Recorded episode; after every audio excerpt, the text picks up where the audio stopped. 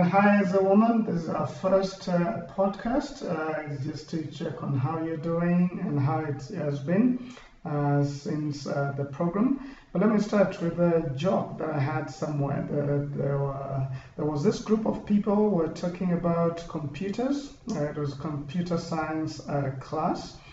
And they were talking about the computer, whether it's female or it's male uh, whether it represents a man or a woman. And uh, they sat together in groups, the women on their own, the men on their own. And this is what the men said the computer must be feminine. Uh, and they gave their reasons. They said, number one, no one but the creator understands their internal logic. Uh, I found that pretty interesting. And then number two, they said when computers communicate with each other, uh, they speak in code language that only they and the experts can understand. Uh, thirdly, they said every mistake you make is stored on the hard drive for later retrieval. And lastly, this uh, man said, as soon as you, as you commit to one, you find yourself using half of your paycheck uh, to accessorizing it. Uh, quite interesting. But the women sat down together and said, no, the computer is actually masculine. And this, these are the reasons that they gave. In order to get their attention, you have to turn them on.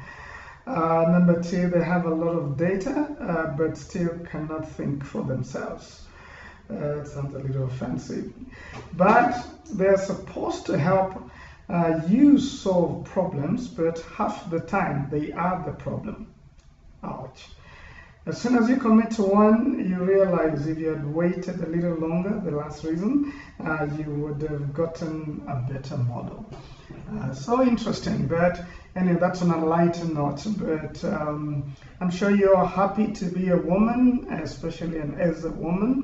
Uh, just to remind you what we talked about. Um, I'm sure right where you are, you could uh, put up your hand and uh, go with me. The five things that define a woman that you stand securely. Uh, that's why we started the thumb. Is it as a woman you stand securely? Security is what stabilizes you. Number two, we said you walk in purity. That's about character. Uh, thirdly, we talked about influence. We said you're a queen that does influence, and you need to do that graciously. Influences graciously. Uh, your reach goes furthest as you influence graciously. Uh, fourthly, we said that you love deeply, yes, wisely, but deeply. Uh, you don't hold back because of what you have gone through before. Uh, you just um, uh, get to love uh, because we only live to the extent that we love or we are loved, and we receive love. And lastly, we said as a, as a, an, as a woman, authentic woman, you leave a worthwhile legacy. You work towards making sure the name that you leave behind uh, will be a good name. So I'm sure you're already saying that to other women out there who are yet to come to Eza. Uh, but we said an authentic woman stands securely, walks in purity. I'm sure you're saying it with me.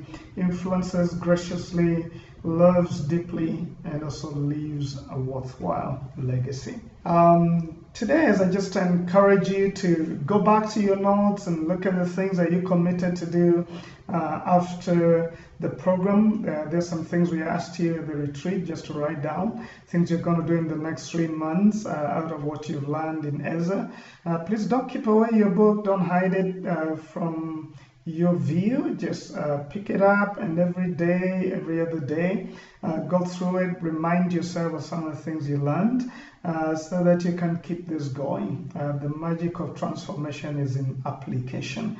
So apply what you learned and um, continue to sustain the momentum of change. Uh, but for today, just very quickly, most of these podcasts we're going to be doing with someone else. So having a conversation with Sophie and a guest and with others. Uh, but today I just wanted to remind you that you went through Eza, you're a great woman, you're going somewhere, and you just need to maintain the momentum. Let me remind you um, just something about you being a woman that you're a life giver. That's who you are. Uh, and we quoted Genesis chapter 3, verse 20. Um, her name is Eve, uh, for she shall be mother of all living. Mother, the one who nurtures life and gives life. And so I was just thinking uh, today about women and the power that you have just to give life, to grow life, to encourage life, uh, to celebrate life. And I just thought about two things that one, through your words, your words could either bring death or could bring life. The way you talk to others, I mean, you could be sarcastic and um, negative and just say bad things about your son or about your girlfriend or about your husband or boyfriend and, really just squeeze the life out of them and, and leave them dry. Or you could decide to use your words to be a blessing blessing your children in the morning as you leave and telling them how great they are, giving them life, being positive, not always seeing the glass half empty instead of half full, but just looking at circumstances, uh, celebrating what is positive, what um, uh, is is good, being a good input, and not just always focusing on the negative. There's so much negative in this world. It could kill you, and you could transfer that death to other people. So just look at the positive. You know, wake up in the morning, look at the sunshine, and say, "Wow, we have a great day ahead of us, and I'm going to have a good day today." Is it just a new beginning of a Monday? Wow, what a Monday! The words you say to yourself, don't call yourself an idiot, don't say, I'm so fat, what's wrong with me? No, uh, just speak positively about yourself. Talk about your beauty and your attitude and things in you that are positive. That's how you bring life to yourself and then to everyone around you. Be optimistic even at work. Uh, in the nation, don't just talk about your nation and say this nation is just horrible, it's terrible. In fact, I don't think anyone will ever say this. You know, such kind of words just bring death uh, to your environment and to what you're thinking about. So, words, women. God has blessed you with many. Uh, make the majority, if not all of them, positive, a blessing. Uh, uh you know, those that lift up others and not put them down. Use your words well. Uh, number two is just the deeds that you do. That as a woman, you're just so powerful.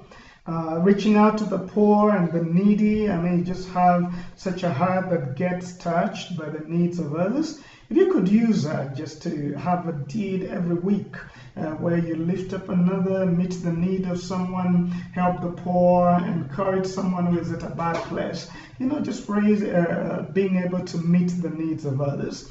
Uh, that's a woman. You're just blessed with the ability to be empathetic. Uh, but number two is raising up others, mentoring. Um, if you're a woman who's not working with a young girl or someone you could be talking to and just pouring yourself into, I have a friend of mine, a lady who meets a few girls every week and just speaks into their lives and just guides them and corrects them and, and wow, what, uh, how much life that she is sharing with these ladies. These girls will never forget someone who mentored them and raised them. So remember again, you're a mentor. You're one who raises up others. Are you doing that? And, just start with one person, uh, someone in the office that you meet every week and just encourage and celebrate and raise up. Lastly, you're, most of you are mothers, like you have kids. Just remember, mothering and nurturing your own children is not a burden. Uh, it may sound or feel very thankless, uh, but you know what? You're preparing um, a person who's going to be a blessing in the future. My mother invested a lot in me, just um, uh, you know, put up with my folly as a child, disciplined me, corrected me. She went through a lot, but she prepared me to be a man who would be a blessing to others. So just remember that as a mother. Celebrate motherhood. Uh, don't allow yourself to be negative about it and to think this mothering is denying me opportunities.